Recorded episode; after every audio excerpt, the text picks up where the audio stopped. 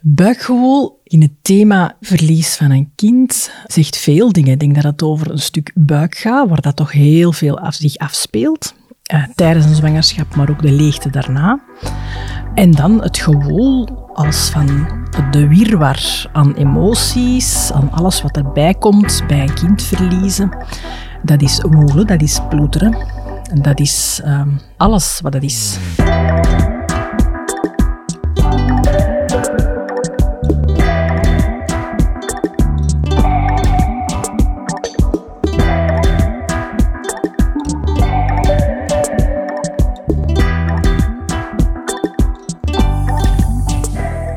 Vandaag zit ik samen met Christine, de oprichter van het Berrefonds. En we zitten hier samen in het Koesterhuis. Goedemorgen, Christine. Goedemorgen en welkom. Dank u dat ik hier mocht zijn. Het is een hele mooie locatie. Misschien is het wel fijn voor onze luisteraars. Ik ken jou als vroedvrouw natuurlijk vanuit de professionele context, maar begin eens eventjes met jouzelf voor te stellen. Mm Ik ben Christine van den Holen. Ik ben zelf opgeleid als vroedvrouw ik heb de hele tijd in het Universitair Ziekenhuis in Antwerpen gewerkt, zowel op de afdeling tropische geneeskunde, daar heb ik ook nog een studie in gedaan, en dan als vroedvrouw op de verloskamer. En in 2007 waren wij zwanger van ons eerste kindje, ons eerste zoontje. En als vroedvrouw wordt er heel snel gezegd, oh, je weet te veel, je maakt je ongerust. Hè. Maar toch was er zoiets eh, heel diep van binnen, een instinctmatig gevoel van er klopt hier iets niet. En op de 20 eh, weken echo werd dat gevoel bevestigd. Hè. Er was er een eh, gespleten lip gezien, waardoor dat dan heel de machine begint te rollen. Prenatale diagnostiek, vruchtwaterpunctie, hè. Mhm. Dat, dat bleek dan allemaal oké te zijn. Maar natuurlijk, ja, hè, er wordt maar gescreend op x aantal aandoeningen. Dus er was zo'n vals gevoel van veiligheid misschien toch wel wat. Maar toch, zo intern begon ik te dromen over dat dat misging. En, mhm. en uh, waarop weer de het, eh, ja, de feedback van je bent te ongerust omdat je alles weet en, enzovoort. En was dat ook iets wat jouw partner mm, volgde? Ja, ja, ik kwam ook uit de zorg. Dus hè, ja, dan, dan kijk je misschien toch nog wel een stukje anders naar het leven. Omdat je ook al veel hebt gezien hoe moeilijk het is soms ook hè, om met beperkingen door het leven te gaan. Mm maar oké, we gingen ervoor gaan. En naarmate dat eigenlijk de weken in dat tweede, derde trimester vorderden, bleek bij elke controle er wel iets hè, niet te kloppen. Mhm. En dan was het te weinig groeien, dan was het weer te veel vruchtwater. Dan was het, oei, het is toch de tandenboog, die is ook door, het is toch precies erger dan we denken. Enfin, zo zijn we die weken doorgesparteld, um, gestrikt met het idee van, kom, wij gaan dat doen, wij kunnen dat. Mhm. hè? En, en goed voorbereid, uh, een chirurg gecontacteerd. Enfin, eigenlijk was alles in kennen en kruiken. Tot op het moment dat we dan moesten bevallen, omdat hij eigenlijk gewoon uh, ja, niet meer groeide. Ja. Dus eigenlijk echt een groeiretardatie. En dan natuurlijk, ja, bij de geboorte bleek dat het wel meer aan de hand was dan natuurlijk enkel wat er gezien was op echo. Hè, want dat is natuurlijk ook zo wat dat vals gevoel. Ja. Dus nog een heel deel van mensen, of wat dat niet kan gezien mhm, worden. Klopt. Maar op dat moment, ja, je bent mama, en dus je denkt ook niet echt als zorgverlener, als vroedvrouw. Dat zit zo van achter in je mhm. hoofd, maar toch. Hè. En gewoon, dan zijn wij ja, drie maanden lang in een... Uh, ja, toch een horrorparcours beland, vind ik zelf. Want jullie zijn toen bevallen van Berre? Ja, op term. Ja, ja allee, 38 weken, hè, dus op zich uh, zeker niet... Uh, maar hij was redelijk klein, hè. Hij was... Ja een dikke 2 kilo. Ja. Dus op zich is dat, is dat veel te klein. Dus een klein, smal ding. En uh, met de nodige problematieken, een paar keer gereanimeerd, of een heel lang parcours. Mm -hmm. Waar dat wij drie maanden lang gevochten hebben voordat we niet goed wisten voor wat. Ja. Nee, uh, het was ook niet duidelijk wat juist het probleem was, maar dat maakte het voor artsen ook wel moeilijk was om een toekomstperspectief te geven. Ja. Is dat een fase? Moet hem erdoor? Um, is het eh, meer dan dat? Uh, dus dat was, dat was best heftig, ook als zorgverlener. Hè. Je kijkt soms ook anders naar de dingen. Mm -hmm. Dus dat was, ja, dat was, dat was pittig. En die drie maanden, is hij wel mee naar huis gemogen? Of heeft hij eigenlijk die drie maanden in het ziekenhuis... Nee, we eh, zijn altijd heel dichtbij geweest, twee keer. Zo van, hé, bijna, misschien volgende ja. week. En dan ging het opnieuw weer mis. Ja. Uh, volledig... Um, ja, volledig mis. Wat dat maakt dat we dan terug hè, toch niet naar huis en dan zo. En uiteindelijk zijn we dan nooit thuis geraakt. Uh, met gevolg dat hij op, op, op het laatste natuurlijk, als een grote, een grote jongen op die neonato lag, mm hè, waar dat ze ook zoiets hadden, goh, die hoort hier eigenlijk ook niet meer. Maar ja... Dus dat, dat, dat, was allemaal, allemaal wel wat moeilijk en wat vloe. Maar in die tijd natuurlijk, ja, als ik dan keek van, goh, als, we, als we hem dan moesten afgeven, hoe dat daar op de op de neonatologie mee omgegaan werd, wat dat we meekregen. Ja. Um, ja, dat was heel dankbaar, hè, want dat was dan toch, toch iets wat dat bij hem was geweest of zo. En dan als, als vroedvrouw op de afdeling, ja, deden wij eigenlijk bijna niks. Hè. Ja. Dat was zo met isobetadine op een wit kaartje. Dan mocht wel blij zijn dat je er een blanco vond. Ja een afdrukje nemen en in een envelop. En dat was aan het leven van de mensen, hun kind. En dan gingen ze naar huis. Ja. En, op, en wat was het dan wel op neonatologie toen in 2007? Wat? Ja, die hadden dat eigenlijk allee, goed gedaan. Hè. Eh, de, de, de bloeddrukmanchetten in een doosje mee. En toch een, toch een foto met een schoon kaartje met dan zijn gewicht nog op en zijn geboortedatum. En uh, wat zat daar nog in? Uh, ja, zo was plukjes van, van hemzelf. En dan in zo'n schaaltje, zo in de tijd nog zo van die aluminium sigaretten Ja, Daar was dan een gips. Maar ja, op dat moment, ik, wij waren daar keihard blij Je stelde, dat, je stelt dat ook niet in vraag. Dat was ook top gewoon. Ja.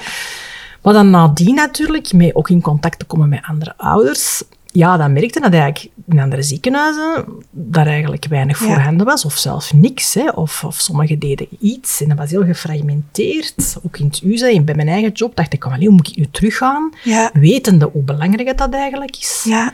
En dat wij dat dan niet hebben, dat, dat, dat kan toch niet? Um, en vandaar zijn we eigenlijk bij de tweede geboorte van onze tweede zoon dan, waar dat je eigenlijk beseft, meer is dat toch niet nodig dan gewoon een kind eigenlijk. Mm -hmm. uh, al die geboortelijsten en dingen, dat is allemaal toon om je in te verliezen, maar dat is de essentie totaal nee. niet. Nee. Dat de essentie is een gezond kind. Ja. Dat is het hoogste goed. Ja. En niet het bed waar dat mee ligt of, uh, nee. of de stof waar Een gezond dat, kind en gezonde ouders. Dat ook en nog. gezonde ja. ouders, uiteraard, uiteraard. Uiteraard. Ja. Um, dus ja, dan hebben wij beslist om eigenlijk um, op een geboortekaartje een rekeningnummer te zetten. We hebben dan een rekening geopend met het idee van, goh, als ik dan terug ga werken, hè, dan Mhm. kan ik eigenlijk dat verdriet ook een stuk meenemen en daar dan toch iets mee doen voor die ouders die dan komen bevallen. Ja. Um, en dan gaan we daar kleine doosjes van maken. Dat was toen in de tijd, dat was nog belangrijk nog geen koffer. Met dan een deel van de collega's die zich mee achter dat project schaarden. Ja. En dan denkende van, en na twee jaar zijn die centen op. En Ja. dan zijn die doosjes op. En dan is mijn verdriet voorbij. Ja, Dat was, dat was echt mijn een idee beetje nog. de insteek, ja. en hoe werd dat ontvangen op dienst? Door collega's of, of leidinggevenden?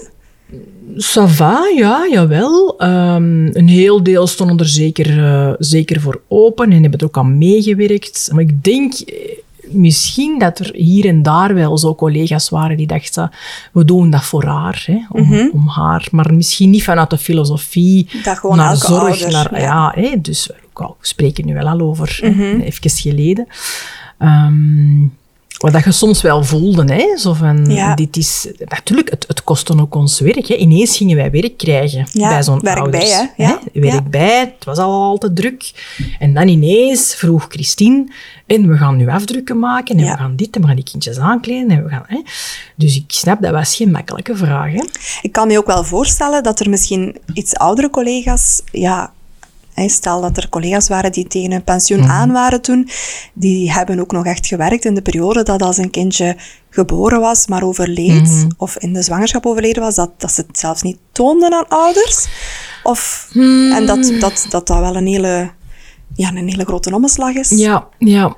Ik denk in, in ons team eh, was iedereen er wel van overtuigd dat dat echt heel belangrijk was. En er was niet echt nog zo een, een, een, een idee van de mensen mogen die kinderen niet zien. We moeten ze sparen van nee, het... Nee, nee, dat, helemaal niet. Ik denk wel dat er, en dat heeft niet altijd met ouderdom te maken, wel misschien hier en daar is een collega zal geweest zijn die gefronst heeft en die zal gezegd hebben van, "Pff, wat moeten we nu allemaal doen? Hè? Is dit, draagt dit bij tot Ja. hè, ehm, het rouwen van de ouders? Hè? Eh, of maken we het niet nog erger? Hè? Want dat is iets wat dat Ja. nu nog altijd soms leeft. Hè?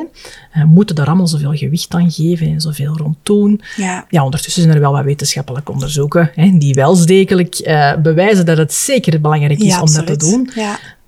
Maar ja, oké, iedereen is anders en iedereen kijkt uh, naar de dingen anders. hè. Ja, en zeker in zo'n opstart, iets, ja, inderdaad, het Zeker, is dat, werk dat, bij. dat bestond nog niet. Hè. Dus dat Ja. was, dat was eh, inderdaad... En nu is dat natuurlijk geëvolueerd in 13 jaar naar een, een koesterkoffer. Ja, die het is een evidentie nu. Ja, voilà, die geïmplementeerd is hè, in, in alle Vlaamse Brusselse ziekenhuizen, waar dat zelf geen vragen meer bij Nee. gesteld worden. Hè. Ja, het is Dat, een eh, evidentie dat, je ook, dat dat ook gewoon goede zorg verlenen is. Om, om gewoon inderdaad Exact. voor te stellen dat er een koesterkoffer Ja. is, wat dat inhoudt. Exact. Om echt dat mentale stuk te op ja, te vangen. Hè? Ja, ja en, en, en je hebt enerzijds, die, de koffer is er voor de ouders, ter ondersteuning, hè, maar is ook een soort tool geworden voor de zorg, die eigenlijk ook hun zorg daar een stukje Ja. kan in structureren. Hè. Niet altijd, elke zorgverlener is even... Ja, ehm, bedreven Ja, de- in de communicatie of opvang van ouders of het begeleiden hè, van, van ouders.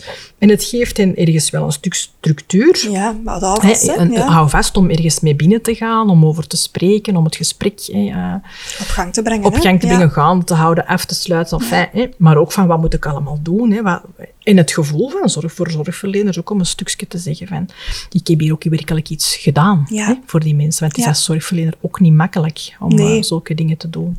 Absoluut niet, ja. Ja.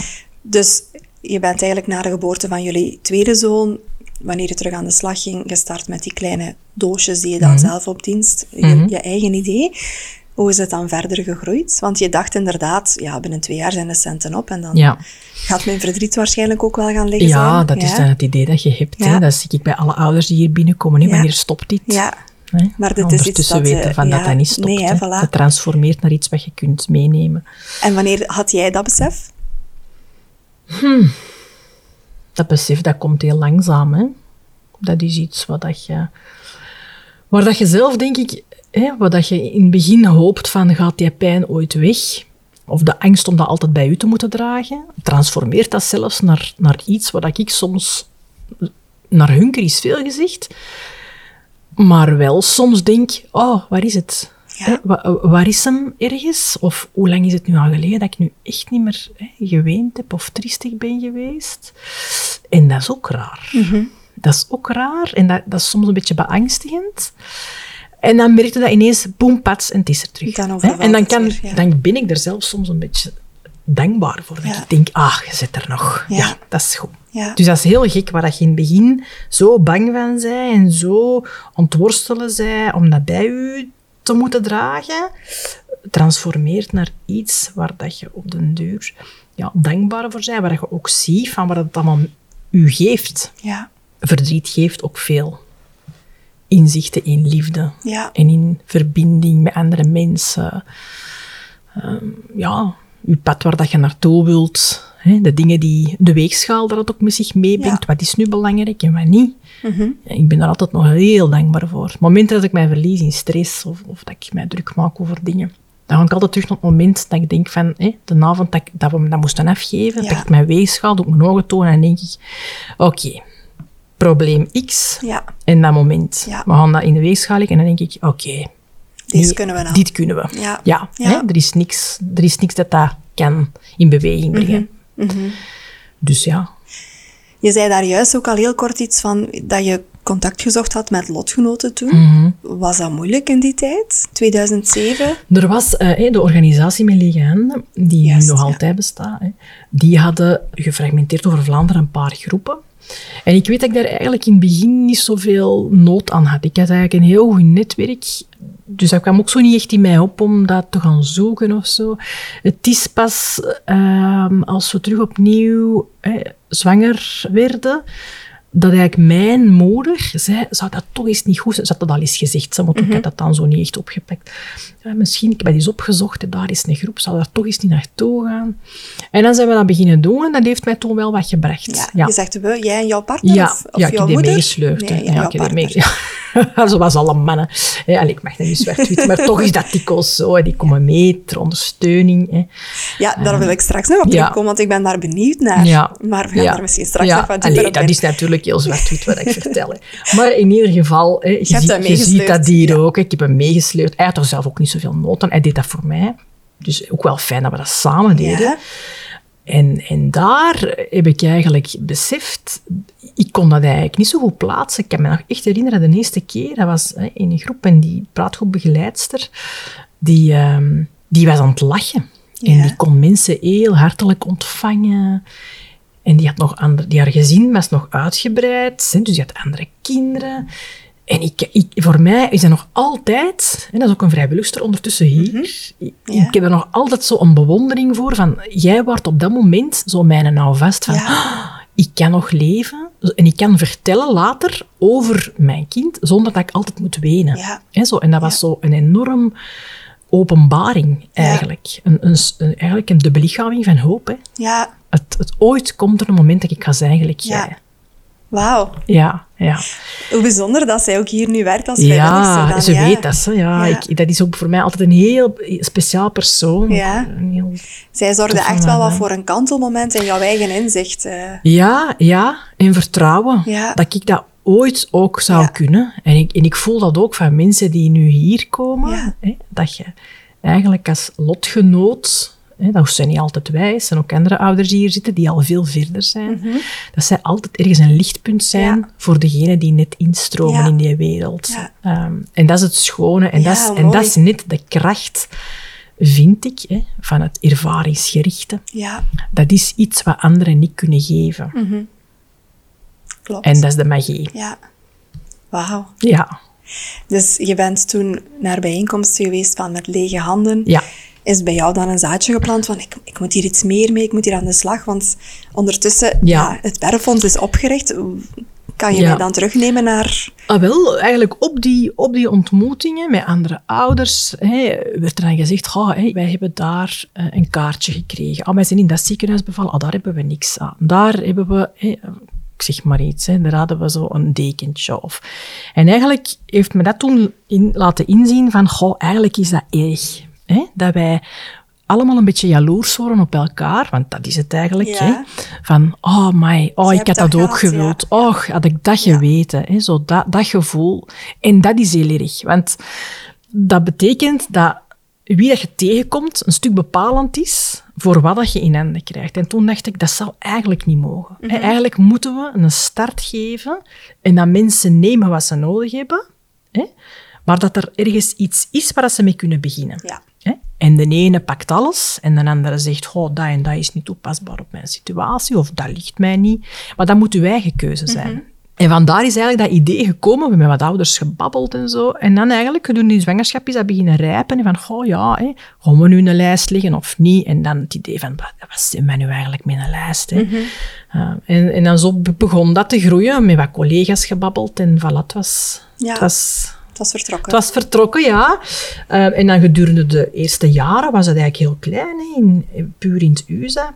Dan wat bijsturen links en rechts en dan kwam er zo'n keer een mailtje of hè, via via zoiets. Een ouder die hè, mij aansprak. En dan zo de eerste mensen die zo zeiden, wij willen eigenlijk een donatie doen. En dan bleef er eigenlijk geld op die rekening staan. Ja. Hè? En dan zo van, oei, Kan ik nu... Wacht even, Ja. deze hadden we, hadden, Ja. hadden we niet afgesproken. Hè? Zo, in mijn Niet ingecalculeerd. Oeh, ging dat nu niet aan stoppen? Eh, dus ja, dat was zo... Ja, dat je zo tot dat besef komt van, we zijn hier iets aan het doen eigenlijk en mensen willen precies graag iets teruggeven. Ja. Maar dat was eigenlijk niet het plan, hè? maar tof dat je dat doet. Maar oké, maar dan moeten we wel plan B, we moeten dat hier nu laten verder hè, Mhm. Zetten. En dan de eerste vijf jaar hebben we dat dan zo gedaan, totdat je op den duur tot het besef komt van ja, nu zijn we natuurlijk de gelukkige few, degene die hier in dat ziekenhuis waar ik werk. Ja. Hè? En wat nu met al die anderen? Ja. En hebben we daar budget voor om misschien een tweede ziekenhuis bij te nemen? En zo is het eigenlijk gegroeid. Dan hier eh, Sint-Vincentius was het tweede ziekenhuis in Antwerpen. En dan, ja, dan begin je met twee en dat zit dan in een ziekenhuisgroep. En dan zegt die ziekenhuisgroep, ja, maar wacht, als we in campus A, dan moeten we ook in campus B Ja. en C. En voilà, en je Ja. bent vertrokken. En dan gaat dan vijf en dan zeven en Ja. tien. En hop, tot, tot nu, dertien jaar later. Ben je dan ook in die andere ziekenhuizen in, eh, initieel op weerstand gebotst? Van bijvoorbeeld Uiteraard. de... Nu nog. Nu nog? Ja. Ja, dat Omdat is... het extra werk is? Of omdat het... Ja, nu, nu is het meer... ehm, ik, ik geloof heel hard in het organisch groeien van de koffer. Ik heb nooit geloofd in het lanceren van een koffer als het heilige middel van voilà, top-down gaan we dat hier droppen en nu moeten jullie daarmee Ja. aan de slag. Eigenlijk werkt dat niet. Dat is met alles in de zorg dat niet zo werkt. hè. Ik denk dat iedereen in de zorg dat ook wel weet. Als er iets top-down komt, dan doen we dat niet. Hè. Eh, dan daar zagen we er alleen maar op. Hè. Oh, wat hebben Ja. ze nu weer uitgevonden? Eh, hè. Maar eh, als dat komt vanuit een team die ergens een begeleiding doen en die voelen, wat verdikken dat we meer kunnen doen. Hè, Hier, hier, hè, ik heb zoveel willen geven en eigenlijk was het niet goed, was het niet genoeg. Ja. En dat moeten hebben.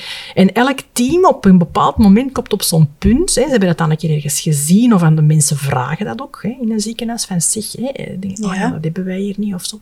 En als dat, als dat lang kunnen ervaren wordt, dan begint er iets te groeien. Ja. En dat moeten hebben.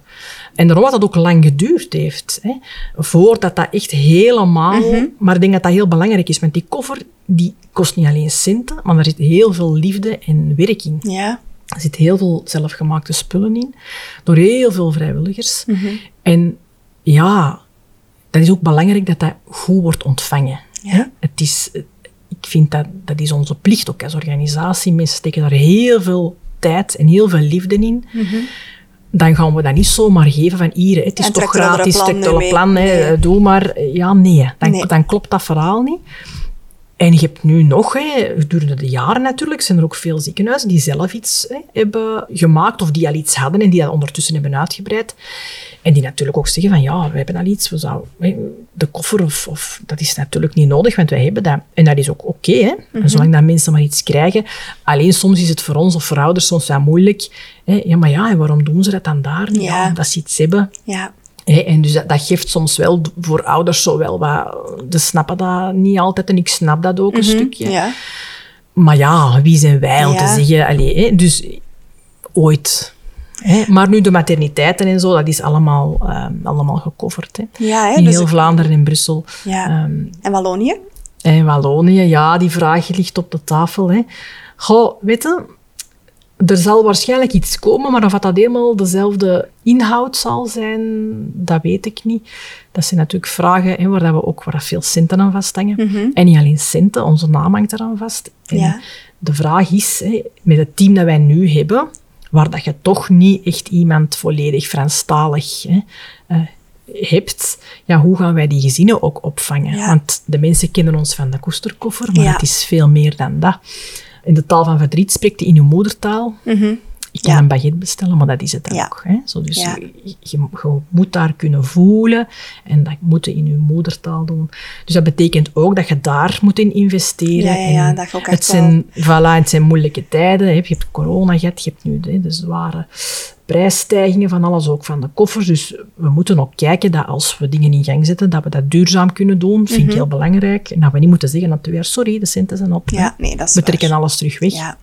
Dat kan niet. Nee. Dus, maar het is iets in progress. Er wordt heel hard over nagedacht. Ja, absoluut. Oké. Misschien, ja, de luisteraars gaan, gaan wel benieuwd zijn, die koesterkoffer eh, die jullie aanbieden op alle materniteiten. Ehm, ja, voor wie zijn ze en wat zit daar allemaal in? Mhm. We hebben twee soorten koesterkoffers. hè. We hebben de, wij noemen dat de kleintjes. Dat zijn kleine kartonnen koffertjes. Die ehm, zijn op alle materniteiten, verloskamers in stok. Dus dat betekent het moment dat iemand binnenkomt om te bevallen. Dat kan zijn heel plots, aangekondigd, een inleiding. Maar kan ook zijn bijvoorbeeld een zwangerschapsafbreking of eh, mensen die bevallen en waar het dan hè, net na de bevalling iets misloopt of weet ik veel. Op neonatologie die ouders die zullen een koffertje krijgen en daar zit materiaal in om bijvoorbeeld stukken van identiteit ook nog vast te leggen. Dat betekent eh, eh, materiaal om eh, afdrukjes te nemen met verf op, op een kaartje. Genoeg, hè, zodat ook misschien grootouders of Peter en Meter ook één hebben. Ja. Materiaal voor eh, een afdrukking klei te nemen. Daar zitten bandjes in, wij noemen dat koesterbandjes, kleine armbandjes met een hartjespareltje. Dat eigenlijk bij het kind kan aangedaan worden, maar ook bij andere leden van het gezin, om die verbinding Ja. heel duidelijk te maken. Nog ondersteunend materiaal voor eh, broers en zussen, een knuffel, een leesboek. ehm, materiaal om de verzorging ook, hè. een washandje met zeeblaadjes voor als En dan indien mogelijk, hè, want elke situatie is anders, mensen toch nog graag hè, een badje geven. Ja. Uh, kan niet altijd, maar hè, soms wel. Dus eigenlijk gevuld hè, materiaal om haar te bewaren als dat er zou zijn. Een babyalbum met een einde om in Ja. te vullen. Hè, om ook een mooie plek te geven in uw boekenkast naast, Ja. De, naast de andere. En eigenlijk ja, allemaal materiaal om ergens op dat moment van afscheid nemen nog herinneringen te kunnen vastleggen, maar ook materiaal om daarna voor uzelf nog dingen neer te schrijven of in gesprek te gaan met andere leden van uw gezin. Ja. Dat is eigenlijk een beetje de invulling Ja. van de koffer. Ja. Dus is een kleine koffer. ja, en dan sinds 2017 hebben we, ja, wij noemen het dan de grote koesterkoffer, is een iets grotere stoffenkoffer, eigenlijk voor opgroeiende kinderen. Dus eigenlijk vanaf on- ongeveer twee, drie maanden na de geboorte tot 12 jaar. Die invulling zit iets anders. Identiteit vastleggen is niet meer hè, prioriteit, omdat natuurlijk die, vaak die kinderen al sociale afdruk hebben. Hè. Die zijn gekend, die zijn eh, van school of in de scouts of in een kleuterklas, een crèche. Dus daar zit vooral ehm, de focus op verbinding met het gezin, maar ook ruimer. Is in 2017 ook woord van het jaar geworden. Dus staat ondertussen in de Vandalen. Als je mij vraagt, de grootste accomplishment Zalig, ja, in hè? 13 jaar, dan vind ik toch wel dat, omdat dat echt erkenning Ja, geeft. hè? Dat dat thema nu is, belangrijk genoeg is om in een woordenboek te zetten. En dat vind ik echt ehm, het grootste signaal momenteel vanuit de maatschappij, dat er daar tenminste al eh, naar gekeken wordt. Dus dat is een beetje het verschil. Hè. Die, die lopen via ziekenhuizen, die koffers, maar evengoed via politiediensten. Ja. Omdat dikwijls, ja, hè, zo de overlijdens van opgroeiende kinderen soms ook in andere ehm, Ja. sferen zit natuurlijk. hè. Begeleiden jullie dan bijvoorbeeld? Want ik kan me voorstellen, ja, in ziekenhuizen als zorgverlener Mhm. is het misschien vaak een iets logischere stap om ook met dat verdriet inderdaad. Mhm. Ja, het is voor sommigen nog moeilijk, hè? Mhm. Maar om, om, om, om dat ook aan te gaan, kan mij voorstellen, politiediensten, dat dat niet zo evident is om effectief, ja, als een opgroeiend kind overleden is, om effectief met die ouder te gaan zitten en kijken van, oké, wat kunnen we nu wel doen voor jullie? Begeleiden jullie hen daarin? Geven jullie daar vormingen? Ja. Of hoe, eh, Ja, ehm, sowieso. Hè, ehm, dat, is- dat, wordt, dat, of dat is vaak vanuit slachtofferbejegening. Ja. Als er eh, een overlijden is, komt slachtofferbejegening daarbij. En die zijn daar natuurlijk wel wat meer Die mee, zijn daarvoor opgeleid, Ja. maar, maar zeggen zelf ook van ja, eh, overlijden van een kind is het moeilijkste wat er is in onze job. Hè. Eén, omdat je heel veel verschillende, ja, moet ik dat nu zeggen, heel veel verschillende zaken hebt. Hè. Dat kan kaderen in heel verdacht overlijden, dat kan gaan over familiedrama, maar dat kan ook gaan allee, over andere zaken. Hè. Dus dat is, dat, dat is al een moeilijk aspect. Wat dan maakt dat heel veel overlijdens hè, altijd een verdacht overlijden zijn tot het tegendeel bewezen, Bewezen, is. ja. Wat dat ook heel moeilijk is voor ouders. Hè? Want dat is ook nog niet altijd. Nee, nee. Hè? Dat, is, dat is maar een zeer klein percentage, maar het moet wel onderzocht worden. Ja, Dus dat is een heel moeilijke, moeilijk aspect. En dat, dat zij ook zeggen van ja, wij hebben vorming gehad, hè, maar er is een verschil tussen, en dat merk ik bij alle vormingen die dat we geven, de ervaringsgerichte stem. Naar wat doen bijvoorbeeld hè, zorgverleners of politie, slachtofferbegenaars, wat zeggen ze, wat doen ze? En hoe komt dat nu binnen bij ouders? Ja. En wat is hun stem daarin? Hè? Wat vinden zij nu aangenaam, fijn en waar hebben ze veel aan gehad? En welke zaken doen misschien wel iedereen, maar zeggen wij allemaal als ouder van... eh, no go. No go, please. Hè. Ehm, doe dat nu niet. En ik merk dat daar toch nog altijd wel een groot verschil soms in is. Ehm, dus het, het is een beetje hè, onze missie ook als organisatie om die stem van die ouders te vertolken en een brug te slagen naar de professionals, naar de zorg, naar de politie en naar iedereen die het wilt horen, om eigenlijk die feedback te geven Ja. en om te zeggen van kijk, hè, dat is een go en dat is een no-go. Want zo komen we tot goede zorg, hè, waar dat iedereen tevreden in is. En Ja. ook, ook als zorgverlener voelde dan wat ik gedaan heb, was echt Heeft goed. eh, ja, ja, heeft Hè? hier echt wel iets Voilà, betekend. exact. Voilà. Ja. Ja, wauw. Dus jullie bieden de koesterkoffers aan, zo voor zowel de hele kleine kindjes als dus inderdaad Mhm. ook jonge opgroeiende kinderen die komen te overlijden. Jullie hebben hier ook een, eh, een koesterhuis. Hier Mhm. in Antwerpen zit ik nu momenteel. Er is een tweede locatie ook. Ja, in Kortrijk. Ja. En uiteraard is de ambitie om dat te hebben in elke provincie. Hè. Ja, Ehm, en dat gaat lukken. oké. Eh, ja, uiteraard. Hè. We moeten altijd blijven dromen. Hè. ja, ja. Ja. Uh, nee, het is uh, vooral de... Allez, of het... het, het um, het opzet is met zo'n huis natuurlijk om een soort warme, veilige thuishaven te creëren. Geen donker rouwhol, dat er ook uitziet als een rouwhol, maar iets hoopvol. Ja. Je ziet dat hier ook, hè. dat is heel licht. licht ja. Heel veel kleur, huiselijk. En dat is belangrijk. Hè? Want rouw wordt heel snel op hetzelfde lijntje gezet of omkaderd met donker en grauw en tristig en wenen. Wat dat het ook is. Mm hè? Wat dat ook is. Maar rouw mag ook de andere kant zijn. Hè? En um, je moet niet alleen maar wenen in een donkere rouwhol, je mag ook hier wenen. Hè? In het licht, in de kleur. Dat mag. En je mag dat verdriet. Door, uh, voilà. Gelijkgestemde. Ja. ja, absoluut.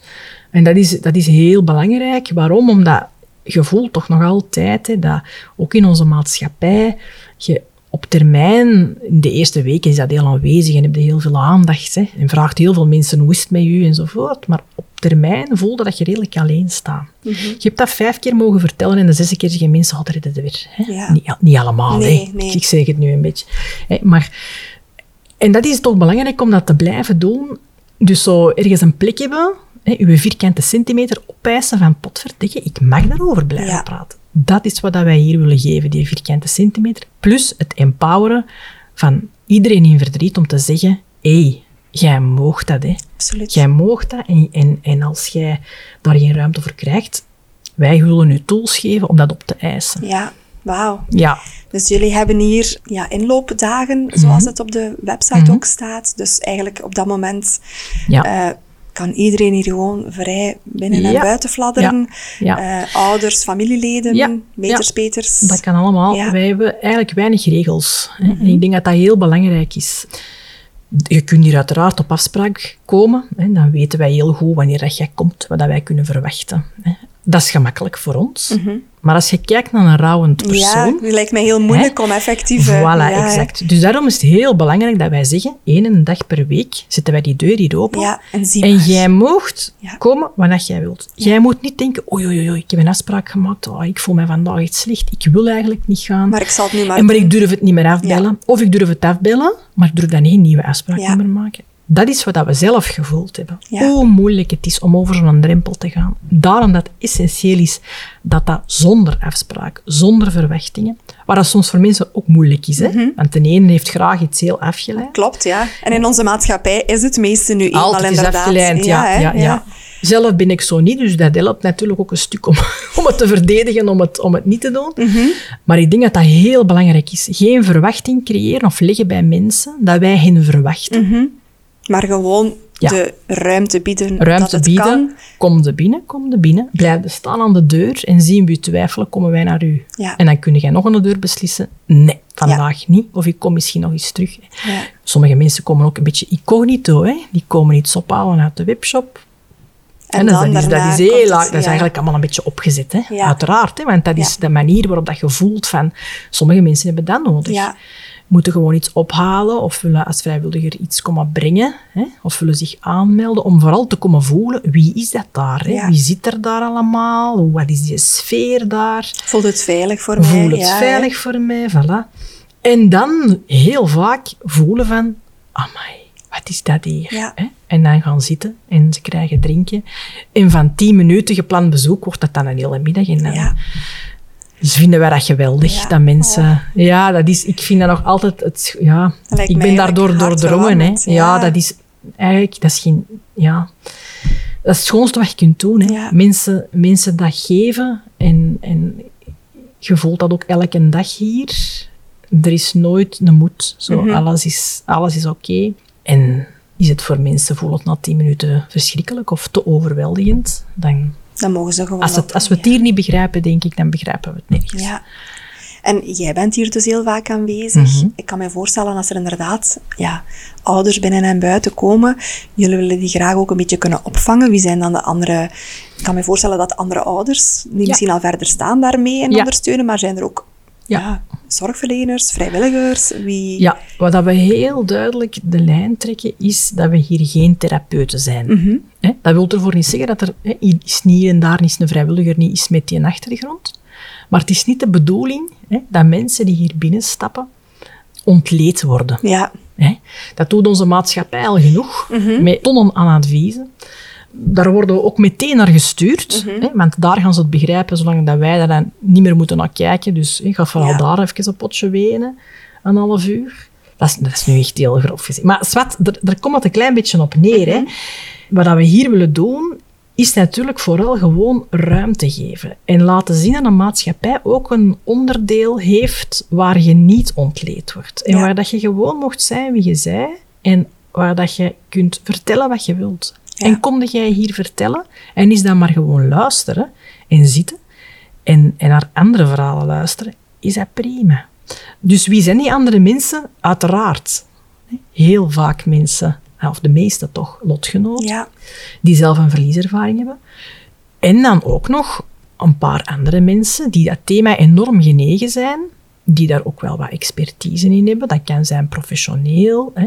of misschien een verlieservaring die niet hetzelfde is, niet over een kind gaat, maar toch al veel verlies hebben ervaren, want uiteindelijk gaat het ook een stuk daar ruimer over. Hè. Die bijvoorbeeld ook heel goed kunnen luisteren en zeer empathisch zijn. ja. Oké. Ehm, en dat is een beetje wat wij hier doen, omdat we voelen dat er heel veel kracht in zit. Om gewoon ruimte te krijgen om uw verhaal te kunnen doen, om te kunnen aankomen en om geen tijd te Ja. moeten in doog houden. Er zijn hier ouders die hier op donderdag om tien uur binnenkomen. Die krijgen hier 's middags soep en toastjes en brood en, hè, en, en doorheen de dag drinken en koekjes. En Ja. wij voorzien hè, en die om vijf uur zeggen, is het al vijf uur? Ja. Dus die eigenlijk de tijd verliezen. En dat vind ik het magisch. Ja, de- hè, Ja. Het is niet, hè, je hebt maar een uur of ik moet zien dat ik alles gezegd heb. Ja, nee. Dat kun je ergens anders doen. Ja. En dat kan ook heel betekenisvol zijn, maar dat is een ander stuk. Ja. Een ander stuk in dat herstellende, in dat zoeken naar hoe dat je daar moet mee verder leven. Maar het stuk van gewoon ruimte te hebben en dat er geluisterd wordt. En als jij dat vraagt, hoe heb jij dat gedaan, zullen wij daarop antwoorden. Hè? En als jij vraagt, hoe doen anderen dat, geven wij ook dat antwoord. En dat kan heel inspirerend zijn. En sommige mensen hebben daar eigenlijk gewoon ook genoeg aan. hè. Ja, ja. Kan Dat- ik mij het- voorstellen. het- het- dat, is ook, dat is ook bewezen in wetenschappelijke Ja, studies. Gewoon die het te erkenning, snel, hè. Ongevraagd mensen doorsturen naar therapeuten. Rouw is fysiologisch. Dat Mhm. hoort een stuk bij het leven. En dat vergeten we soms. We moeten voor niet zeggen dat dat dan super gemakkelijk is. Maar wilt wel zeggen dat dat iets is waar dat we zelf moeten zoeken, hoe dat we ermee moeten omgaan. En dat dat niet altijd in een, in een soort medisch omkaderd gegeven moet zijn. Nu, dat kader wordt ons wat opgelicht. hè. Hè, Want als je een probleem hebt, dan moet je meteen hè, therapeutische hulp zoeken. En voor sommige dingen is dat zeker goed. En voor rouw ook, als er zich een probleem stelt. Ja. En dat is natuurlijk de grote vraag. Bij heel veel mensen stelt er zich geen groot probleem. Het enige probleem dat er is, is dat ze moeten zoeken Ja, hoe dat ze juiste- daar moeten ja. mee voortgaan. Of dat het misschien door de omgeving wel gepathologiseerd wordt. Absoluut. Hè. Niet alleen de omgeving, gewoon ook de medische wereld. Hè. Ja, ja. Daar zit een heel verdienmodel achter. En ik zeg niet dat dat, dat dat niet nodig is, maar dat kan echt heel nuttig zijn. Hè. Maar als je ergens vastzit. En ik vind dat soms ouders zelfs bekend de tijd niet krijgen om te zoeken wat ze nodig hebben. En voor de ene is dat therapie. Hè? Is dat ondersteuning op een andere manier? Is dat lotgenotencontact? Is dat misschien net gewoon zijn eigen netwerk? Is dat, is dat sporten? Is dat Ja. hè, een nieuwe hobby? Zo, whatever. Hè? Dat zijn eigenlijk allemaal puzzelstukken. En voor de ene is dat één puzzelstuk groter dan dat ander. Hè? En je legt je puzzel. Maar dat kun je niet op week één. Hè? Je hebt daar heel veel tijd voor nodig, heel veel proberen. Je hebt mensen die van alles proberen, hè? van oorkaarsen tot, tot zo, allee, de gekste dingen. Maar whatever works, works. Ja, hè? zwaar. Ja. En als dat die is met iemand gaan praten die heel goed kan luisteren en die dingen, of is dat iemand die echt hè, inzichten heeft in dat een brein werkt, wat een trauma met iemand doet, dan is dat top. Maar de vraag moet er zijn. Ja. Hè? Eh, en ik denk dat daar soms een beetje, ja, er wel wat gedwongen is. Ja, dat dat er hoort, dat er een beetje bij. Dat je, moet naar een, je moet naar iemand gaan die daar verstand van heeft. Ja. En dan horen wij soms dat ouders naar hier komen, hier een middag zitten en die zeggen, goh, mag ik nu eens iets vertellen? Nu ben ik hè, een paar dagen geleden voor de eerste keer naar een therapeut geweest, of een psycholoog. Of, en ehm, ja, nu mee hier te zitten, Hier heb ik meer aan. hier eh, heb ik, ja, dat, hè, en, Ja. en is dat nou wel normaal? En dan denk ik, ja, dat is het dus het normale. Ja. Hè? En, en dan moet u uzelf de vraag durven stellen, heb ik dan nu nood aan iemand die er op een andere manier naar kijkt?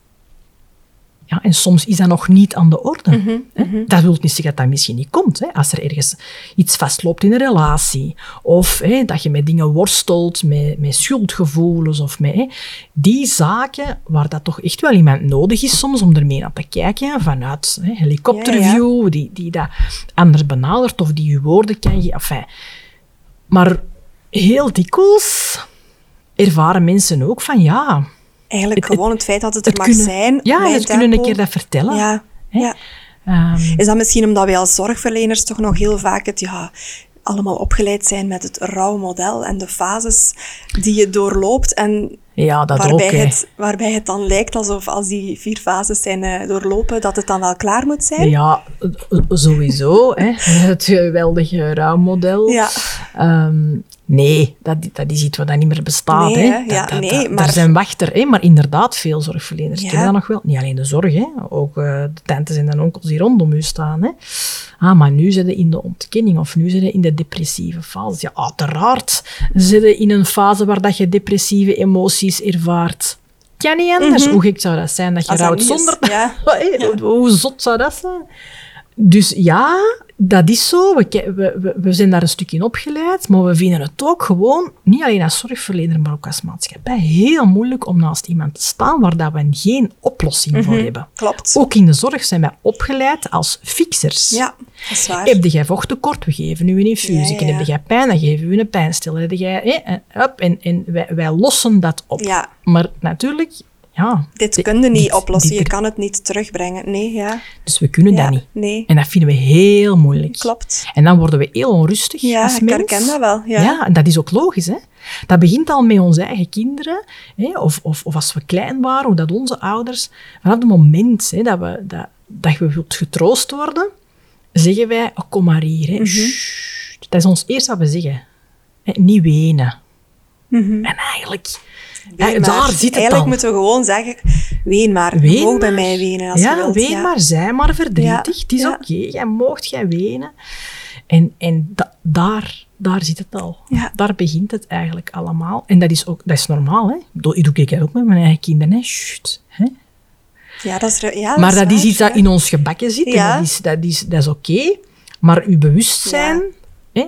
En soms zeggen van... Oh, misschien moet ik nu eens niet sst Ja, misschien moet ik het hè? nu niet proberen sussen, maar gewoon Ja, want had ik dat graag gehad, ze tegen Ja. mij zouden zeggen, "Sst, het gaat wel over. Ik zou, denk ik, bijna een mot verkocht hebben. Hè? Dus eigenlijk, je voelt dat dat eigenlijk niet werkt. Nee, nee, want je, het, geeft alleen maar het signaal, de gevoelens die je nu voelt, Ja. die moet je eigenlijk opkroppen. Ja. Maar ondertussen, Steek ze maar weg, ik ja, steek ze maar weg. Maar op een gegeven moment gaat dat toch naar boven komen. Hè? Uiteraard, uiteraard. En het is veel fijner om iemand, hè, ook als kind, te hebben die zegt, kom maar hier, Ja. ik zie nu verdriet, Ja. vertel mij dat nu een keer allemaal. ja, ja. En ik hou u vast en ik ben hier. Ja, Voilà. Dat is eigenlijk hetgeen wat we ook hier doen. ja. Zo schoon. En wat dat anders is, hè, wat, dit- wat anders is, wat dat we eigenlijk zo nog niet goed kennen. Hè. En, en dat is vaak wel iets waar je wat op stoot ook wel, dat je dat vertelt, het ervaringsgerichte, dat is heel vaak zo in de sfeer, oh, lotgenotencontact, hè, bo, bo. Ja, ik, ik, ik, ik, ehm, ik vind dat heel jammer, want daar zit zoveel kracht in, maar wordt wat soms stiefmoederlijk Ja. behandeld. Hè, omdat dat nu de kracht zit als je dat kunt omkaderen, professioneel kunt omkaderen, zoals we dat hier doen, hè, in de background, eh, door mensen genoeg te informeren die hier de opvang doen, die luisteren, hè, om die te coachen. Ja, dan hè, is dat wel professioneel omkaderd. Maar het moet niet altijd iemand zijn die, eh, ja, die gestudeerd heeft Ja. voor psycholoog. Hè. Die oplossingsgerichte therapeut is of Nee, zo. maar dat vragen nee. mensen ook niet als ze naar hier komen. Dat zoeken ze hier ook niet. Hier zoeken ze vooral Erkenning. erkenning. Ja. En iemand die zegt, hé, hey, hoe dat jij het doet, hè, Keigoed. helemaal goed. Ja. Jij doet dat keigoed. Alles waar je over twijfelt, dat is allemaal normaal. Dat is het woord wat we hier het meeste gebruiken. Als we ouders zien, dat is normaal. Dat is normaal. Dat Ja. is allemaal normaal. En jij bent keigoed bezig. Ja. En meer moet dat niet zijn. Meer komen ze hier ook niet zoeken. Maar ook dat kan therapeutisch werken. Hè. ja, absoluut. Gewoon Dus, erkend worden. voilà. Ja, voilà, dat is, dat is, Voilà. dat is het en als er andere dingen spelen of andere dingen nodig zijn, dan verwijzen wij uiteraard ja. door. Hè. Ja. Maar je ziet heel vaak ja, dat dat ook een belangrijk stuk is in het, in het zo, uw weg zoeken, is gewoon de erkenning Mhm. Ja, hè? Ja. Ja. Hebben jullie, al ik kan me voorstellen, broers en zusjes, zijn zij hier ook welkom? Worden zij hier, of oma's, opa's? Ja, Ik denk dat er heel vaak naar ouders gekeken wordt, maar ja, die, absoluut. die nabije omgeving lijkt mij zo belangrijk ook. Ja, heel belangrijk. Die zijn hiermee welkom. Dus wij hebben hier soms hè, op donderdagen dat hier ook nog een oma mee Ja. zit die meekomt met haar dochter of haar Oké, zoon. dus ze vinden wel de Of, weg. ja, ja, zeker. Wij hebben al eh, in Kortrijk een keer een uh, grootoudercafeetje gedaan. We hebben ook al avonden voor papa's gedaan. Ja. Voor kinderen hè, hebben wij hier ook bijvoorbeeld eh, Missing You. Dat is een andere organisatie die vooral creatieve groepen doet voor, voor, voor jongeren, voor kinderen. Hè, die hier de ruimte krijgen om dat bijvoorbeeld in Antwerpen te doen. En daar verwijzen we ook naar door.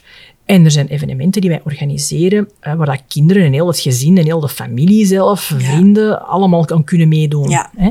Hebben we hier specifiek voor kinderen echt workshops of namiddagen? Nee, hè. het is ook niet de bedoeling om alles te doen. Als er Mhm, goede nee, organisaties zijn die al doen, maar we moeten het altijd waar, waar een water uitvinden. Nee, hè, ja. Dan kun je beter de handen in elkaar slagen. Klopt. Maar bijvoorbeeld, hier is wel in de, in de tuin een klein huisje. Het kleinste koesterhuisje Ja. noemen wij dat.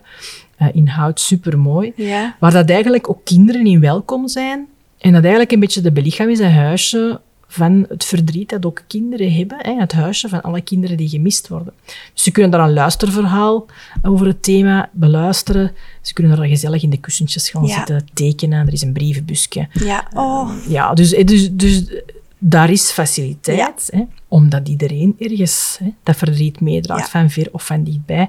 En dat als familie en vrienden ook gewoon kei moeilijk is. Hè. Ja, je weet als ouder al, al niet wat je nodig hebt. Ja, en minuut staan, 1 is dat A, en minuut B is dat B. Ja. Allee, dat is gewoon zo moeilijk. Laat staan dat je dan een keer moet zeggen tegen anderen, ja, want het kan alweer veranderd zijn. Tegen dat je het Ja, zegt. voilà. En dat is voor familie en vrienden zo ingewikkeld. eh geeft ook heel veel wrijving. Maar erover durven praten en erover durven zeggen van... Ik weet eigenlijk helemaal niet wat ik... ik? Of durven ook zeggen tegen mensen... Uw goed bedoeld advies, het is kei lief dat je met mij meezoekt, maar dat past niet bij mij. Of dat is niet wat ik nu nodig heb. Dat is moeilijk. Mhm. Ja, dat is moeilijk. Dat is kei moeilijk. Ja. Dat is want je dat- wilt mensen niet, niet Ja. voor, de, allee, voor de schenen schoppen. Ja. Ja. maar als je natuurlijk daar zelf altijd drie dagen van in je zetel ligt, dan moet je je eigen afvragen. Misschien mag ik het toch wel zeggen, op een heel vriendelijke manier. Ja. En moet je durven zeggen van, ja, uw advies is niet echt Helpend. helpend, voor mij. Hè? Nee. Eh, maar ik vind het lief dat je meezoekt. Ja. Maar wat dat mij wel helpt, is dat, dat, dat, dat, dat, Ja. dat. En dat hebben we het ook ineens gezegd. Ja. Dus voilà. Goeie tip. Ja, voilà.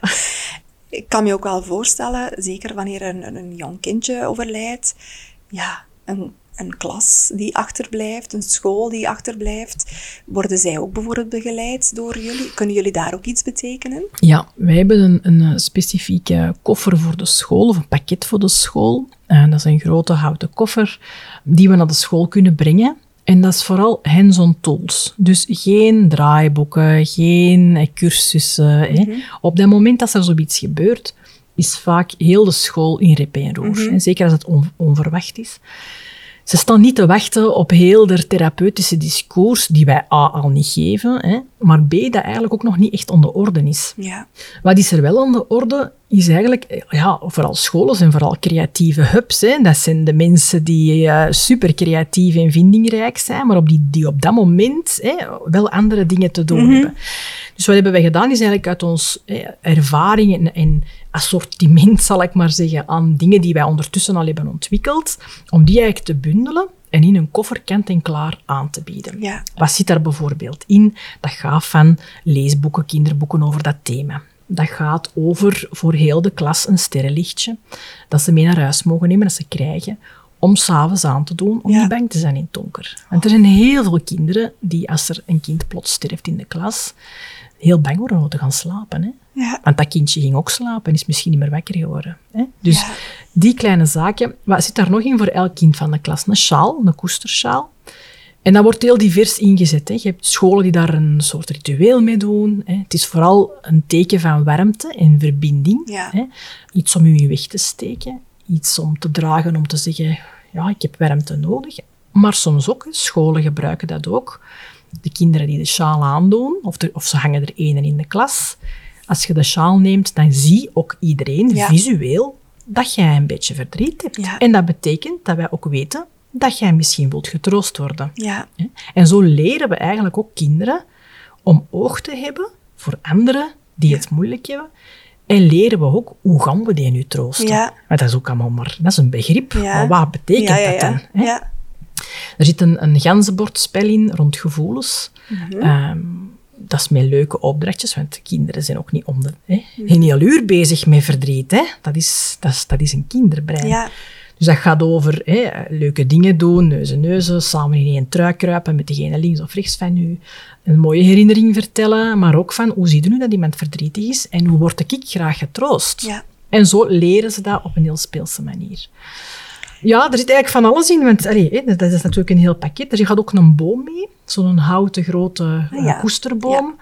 eh, naar de school, die centraal gezet kan worden op een plek waar dat iedereen naartoe kan komen om iets in te leggen, te hangen hè, aan de blaadjes, tussen de takken.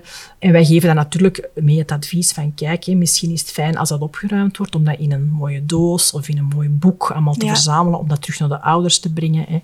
Dus er zit wel wat tips en tricks achter.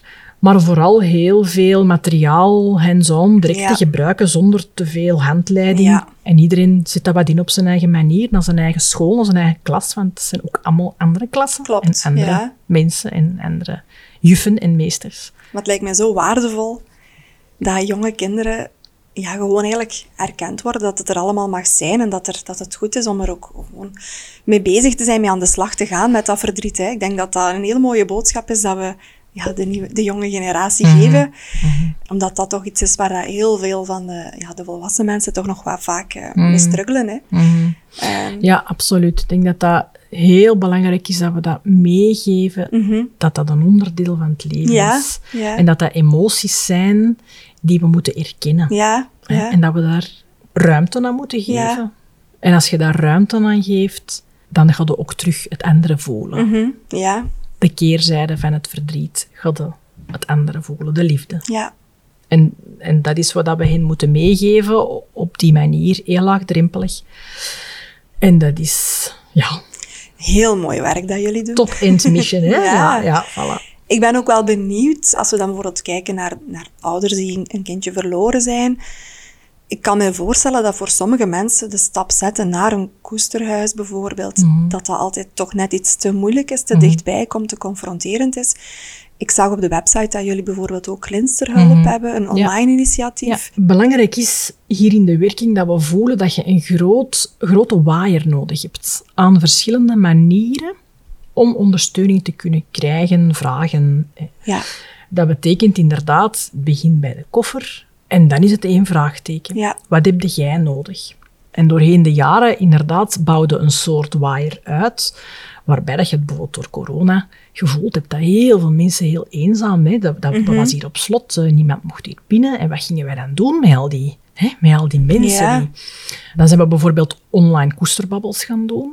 Hè, dus eh, één op één babbels met mensen op afspraak. We hebben ook de glinsterhulp, die was er daarvoor denk ik al uitgebouwd, waarbij dat eigenlijk lotgenoten, die al veel verder staan, die al goed kunnen terugkijken, ja, met hun verhaal op een platform staan. ja. En waar dat ouders Zelf andere- eigenlijk kunnen kijken. ja, dan. kunnen Ja. lezen. Want Ja. voor sommige mensen is lezen al genoeg. Hè. Ja. Dat hoeft ervoor nog geen gesprek te zijn, of, of, of chatten, of berichten sturen, mail sturen. Soms is lezen van een ander verhaal geeft al genoeg herkenning. Mhm. En kun je daarin lezen hetgeen waar je op dat moment mee zit. Bijvoorbeeld, hè, ja, lees zeg, hè, met mijn partner, ik vind dat moeilijk, die doet dat precies op een andere manier. Als je daar ergens een verhaal leest, dat daar staat van, oh, hier was dat ook zo. Hè. But we survived. hè. Dan kun je Mhm. Ja, zeggen, oké, hè. voilà, Ja. oké. Hè. ja.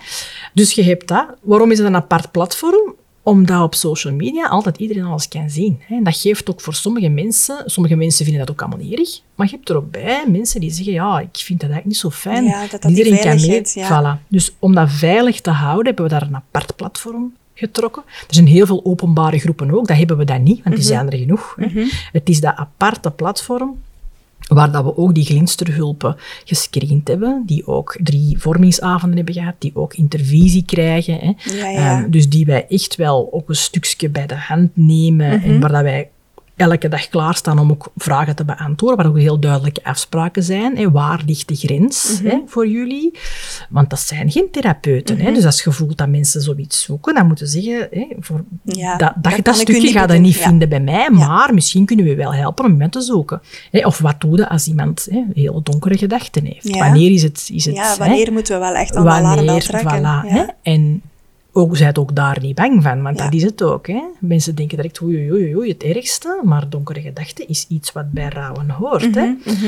Maar hoe De je- vraag is, maar- hoe concreet ja, is het? Ja, voilà. Hoe kan je het onderscheid maken? Hoe concreet is Dus het? dat. Dus ook daarin hebben zij Vorming een vorming gehad. om, dus het, het is niet zomaar Super. een groepje. Ja, nee. het is niet er dan- zomaar een lotgenoot Nee. die een, een groepje... Nee, en dat is hetgeen wat ik ook dat ik daarnet zei. Het professioneel omkaderen is heel belangrijk. Ja, ja, ja, absoluut. Dat je, dat je de- Ja, het is te kwetsbaar te kwetsbaar. om, eh, om het denk ik inderdaad niet professioneel Absoluut. van de achtergrond te, bena- te Absoluut. Ja. absoluut, absoluut. Maar ook bijvoorbeeld gewoon evenementen is iets in het aanbod. Elk jaar doen wij een loop, hè, waar dat iedereen kan aan meedoen. Mhm. Dus je hebt dan mensen die heel de familie en vrienden, die er een hele dag van maken, die er eigenlijk dat event aangrijpen Ja, om, zelf... een, ja, en mijn kind ook gewoon nog eens in de kijker te die mogen een zetten. Ja. feestje of een... Of een hè, want dat moet niet altijd heel, heel dingen zijn. Of soms is dat heel integer. Hè. Bij anderen is dat echt een feest. Ja, Ja, dus, dus eigenlijk in een hele waaier. We hebben ook een boek, of twee Ja. boeken ondertussen, waar dat ook veel in staat, waar dat mensen soms ook al genoeg aan hebben. Mhm. Want niet iedereen heeft dat ook nodig, hè.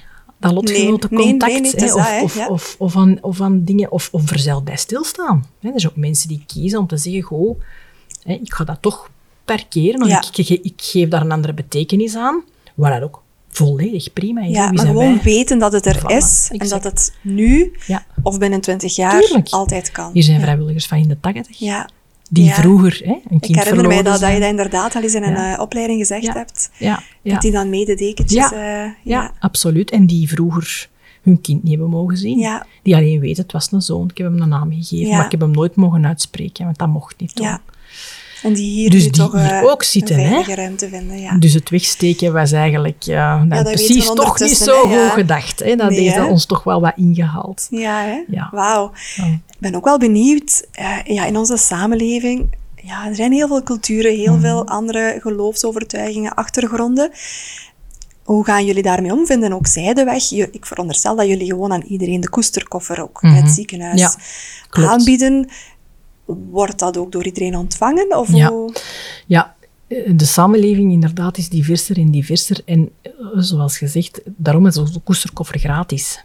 hè, Om iedereen te kunnen bereiken Mhm. Ja. die dat in de ontvangst wil nemen. Dat wil zeggen, niet alleen diversiteit naar culturele achtergrond, maar ook hè, kansarmoede. ja, hè, financieel. Financieel. Ehm, dus dat is stap één. Natuurlijk, de ouders mogen nog altijd kiezen. Hè. Wij Mhm. moeten niks opdringen. Hè. Het is niet dat, dat de koesterkoffer een antwoord is van dit spim salabim en we lossen het op. Hè. Zo werkt dat niet.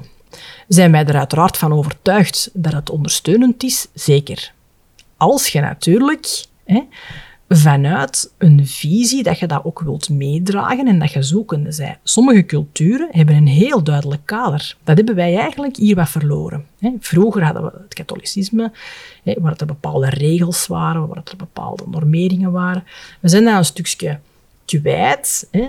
Als mij vraagt, is dat volledig oké de, de, de culturen die bijvoorbeeld heel duidelijke regels hebben, we merken dat ouders, of praktiserend in geloof, dat ook makkelijker vinden. Soms, want er zijn heel duidelijke regels. Hè? Of overtuigingen. Als jij kunt geloven, of in je cultuur, hè, of de religie, dat het een feit is dat als een kind overlijdt, het uitverkoren is. Hè? Uw kind is uitverkoren om naar God te gaan. En, en als je daarin gelooft, wat voor een troost is dat? hoe, hoe zalig moet dat zijn bijna eigenlijk? Ja. En dat is wat we hier vooral voelen in onze maatschappij. Hè? Als we dan kijken naar het doorsnee Vlaamse gezin hè, van, van vroeger. Ja, daar zitten misschien dan toch wel wat twijfels. Hè? Mensen die niet meer geloven. Mhm. hè, die, die... Ja, dan is dat moeilijker, hè? Als je geen kader hebt. Ja, Want dan klopt. moet je zelf beginnen zoeken welke deur dat je open doet of welke deur dat je dicht doet. Terwijl anders ligt daar een pad voor u uitgestippeld. En voilà, zo moet het doen. Nu, ik kan me wel voorstellen, ook al is er dat kader dan wel, bijvoorbeeld met een andere geloofsovertuiging. ja, het feit, het is één ding dat je misschien rationeel wel kan denken van inderdaad, mijn kind is uitverkoren. Ja. En dat kan misschien wel een zekere troost geven, kan ik mij voorstellen. Maar gewoon gevoelsmatig als mama Tuurlijk. zijnde, heb je dan toch ouders die Ja. op een later tijdstip toch de weg vinden naar jullie bijvoorbeeld? Ja, ja, absoluut. De weg vinden, dat is moeilijker. Hè? Omdat je soms ook een andere verhouding hebt tussen man-vrouw bijvoorbeeld. hè? Of in, in partnerschap eh, in het algemeen. Waar dat soms ook bijvoorbeeld, hè, waar dat de man bijvoorbeeld meer zegt van kijk, hè, we gaan het zo doen. En dan misschien de maternele kijk of de gevoelens minder eh, Gehoord worden. gehoord worden hè. Ja, als organisatie hè, staat er daar een beetje... Ja, je kunt alleen maar het aanbieden. Ja. Hè? En dan kijken wat er gebeurt. Wat zien wij vooral is bijvoorbeeld dat in sommige culturen, en daar proberen we dan wel op in te zetten, bijvoorbeeld wij, wij geven aan de ziekenhuizen dekentjes, hemdjes om kinderen aan te kleden, om in te bakeren. Dat bijvoorbeeld daar wel sommige culturen, hè, dat we veel wit voorzien. Ja. Hè? Wit teken van reinheid, puurheid, hè? waar dat afspraken zijn van kijk, geen kleuren, geen afbeeldingen, geen... Hè? Maar dat wit is dan toch nog iets wat dan net kan. Ja. Hè? Soms, Ja. soms ook niet. Maar, en het is echt heel ja, verschillend van hoe praktiserend. Hè? Is, Ja. is bijvoorbeeld ook een ander geloof? Want je kunt dat niet over één kam scheren. Nee. Helemaal niet. Maar daar proberen we wel wat in te zetten. En je, je, je weet ook sommige ziekenhuizen die bijvoorbeeld een veel, heel divers publiek hebben, Ja. dat we daar meer... Of bijvoorbeeld eh, gemeenschappen die heel veel van eh, pareltjes en bling-bling en hè, zo dat houden. Dat ook die dekentjes meer naar die ziekenhuizen gaan. En dat werkt wel. Ja. Eh, dat werkt wel. En sommige mensen kiezen dan koppels ervoor om bepaalde dingen achter te laten of niet mee te nemen. En dat is ook allemaal vrij. hè. Ja. En kunnen zij dan wel bijvoorbeeld een paar jaar later alsnog beslissen om het weer... eh, Wordt dat bewaard dan bijvoorbeeld? Er zijn ziekenhuizen die bijvoorbeeld hè, eh, foto's nemen of dingen bewaren, waar mensen kunnen naar terugkomen. Ja.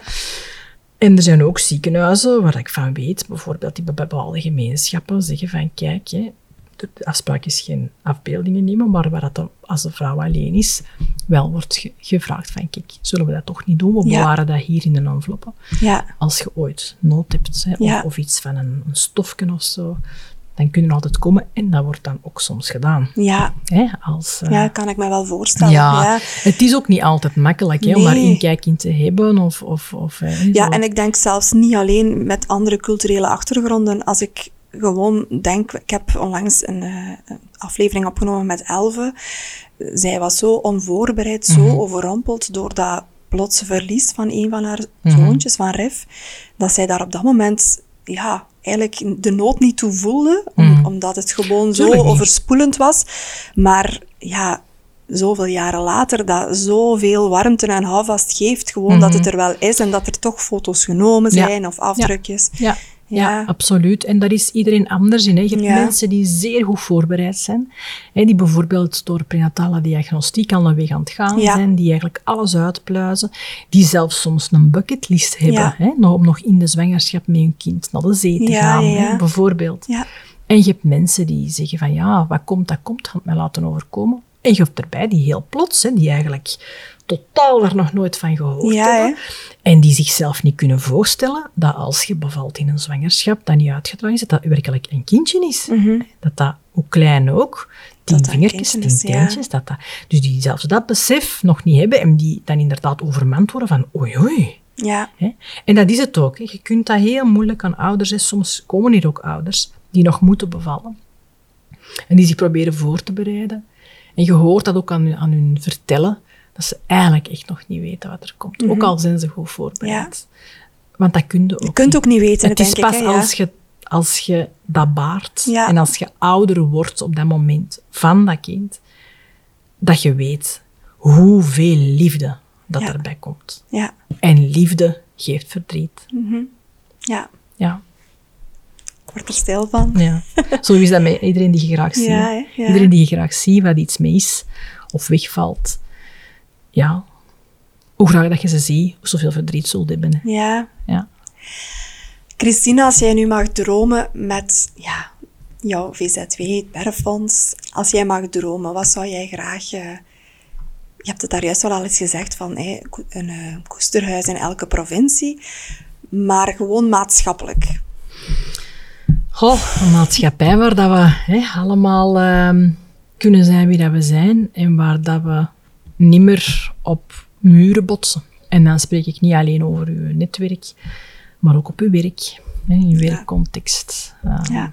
ja, over al die zaken, dat daar ruimte is. Dat, we, dat we omringd worden door mensen die weten wat dat goed is. Ja. En wat ze moeten zeggen en wat ze moeten doen. Ja. Dat zou geweldig zijn. Ja. Ooit komt die dag. Je bent er al heel actief eh, aan aan het bijdragen, hè? Voilà, dat is de bedoeling. Ja, dat is mooi. Ja, dat is de bedoeling. Geef jezelf eens een compliment over wat dat jij gerealiseerd hebt. En Berre samen met jou, hè? Ja. Geef jezelf eens een compliment. Wat een vraag. Ja, we doen dat veel te weinig, hè? Ja, dat is eigenlijk, hè. Dat zijn zo van die vragen die je dan nooit niet krijgt. Daar moet je dan even over nadenken. Ja. Hmm. Ik denk, hè, um, wat dat bidden mij gegeven heeft, is, is een missie. Ja. Dat is, dat, bidden voor ons is niet een werk of iets wat ik moet. Dat is iets wat dat vanuit mijn verbinding met mijn kind komt en dat ik heel mijn leven zal gebruiken om in te zetten voor anderen. En ik denk dat dat een compliment is aan mezelf, dat ik nog altijd evenveel vuur heb als 13 jaar geleden dat ik ermee gestart ben. Misschien nog meer. Ja. En dat ik misschien trots ben dat ik dat vuur nog heb. Dat is heel mooi. Ondanks het vele werk. ja, ik kan het mij wel voorstellen. Is er zo een... Ik kan me voorstellen dat, dat jullie organisatie al ontzettend veel complimenten ontvangen heeft. Uh, en mensen die de weg vinden, die donaties doen. Wat is voor jou zo een, een, iets dat jou voor altijd zal bijblijven? Een uitspraak, een weet ik veel wat? Ja, als mensen natuurlijk zeggen, jullie hebben mijn leven gered, dan komt dat wel binnen. Mhm. Want dan weten dat je ergens iets hebt aangeraakt of ruimte hebt gegeven aan verdriet en aan, aan iemand die dat het eigenlijk niet meer zag. Ja. En ik denk, ehm, zonder het te willen oplossen, maar ruimte bieden en doorverwijzen en soms helpen ook om de stap te zetten om echt professionele hulp te aanvaarden. Wat dat voor sommige mensen heel moeilijk is. En dat je ook kunt zeggen, hé, hey, ook dat is oké. Mhm. Als mhm. wij ziek zijn, fysiek, dan nemen wij ook medicatie. Ja, ja. ik denk dat dat iets is wat dat mij toch een stuk ehm, ook heeft doen beseffen dat hetgeen wat we hier doen niet zomaar iets is. Nee, nee, nee. nee. Dus ja. Oké, dat is een mooie. Is er nog iets wat jij zelf ja, graag wilt toevoegen? Dat ik altijd blij ben dat er mensen zoals jij daar ruimte aan geven. Voilà. En dat ik weer al eens kan vertellen, honderdduit tijd krijg om het ook langs dit kanaal weer opnieuw bespreekbaar te maken. Ja. En dat er nog heel veel mensen mogen zijn die dat ook doen. Want zo veranderen we samen de wereld. Klopt. Kunnen we niet alleen. Nee, klopt. Misschien nog fijn voor de luisteraars om even de website te vernoemen. ja, ehm, iedereen kan terecht op de website www.berefonds.be. Dat is een beetje ingedeeld op in verschillende luiken. Zoek je steun voor jezelf. Uh, wilde iemand steunen? Is het meer eerder als professional dat je binnenkomt? Je kan dat daar kiezen. En daar uh, zul je heel veel informatie vinden. Het is een website waar je uren, denk ik, in, kunt verdwijnen. Ja, maar wel heel overzichtelijk. Ik heb er nu gisteren ter voorbereiding van ons gesprek zelf nog eens op rondgesnuisterd. Ja. Hele goede website. Ja, ja. Allee, dat is fijn om te horen, want dat is het moeilijke. Hè? Op, als je een kleine periode aan het werk zei, heb je ook veel uitgebouwd. Mhm. En er is zoveel te zeggen over dit onderwerp. En er is zoveel... Het raakt eigenlijk elk, elke persoon en elke facet in onze maatschappij. Hè? Dus er is gewoon veel te vertellen over dit onderwerp. Ja. En om dat gestructureerd aan te bieden. Gelukkig is er iemand die mij daarin helpt. Want in mijn hoofd is dat altijd chaos. Dus, ja. Eh, zijn jullie als organisatie nog altijd ook op zoek naar vrijwilligers? Ze zijn altijd welkom. Eh, we hebben zaken waar dat vrijwilligers gewoon zo kunnen op instappen. dat kan zijn naaien van thuis of op een evenement komen helpen.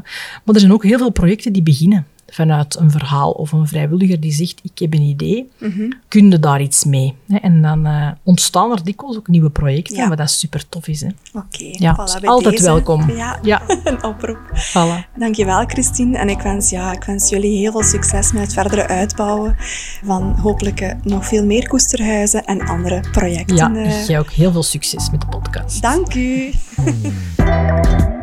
Je kan de podcast nog steeds steunen door je te abonneren en een review te plaatsen. Deel de podcast met iedereen die er iets aan zou kunnen hebben en vergeet me niet te taggen.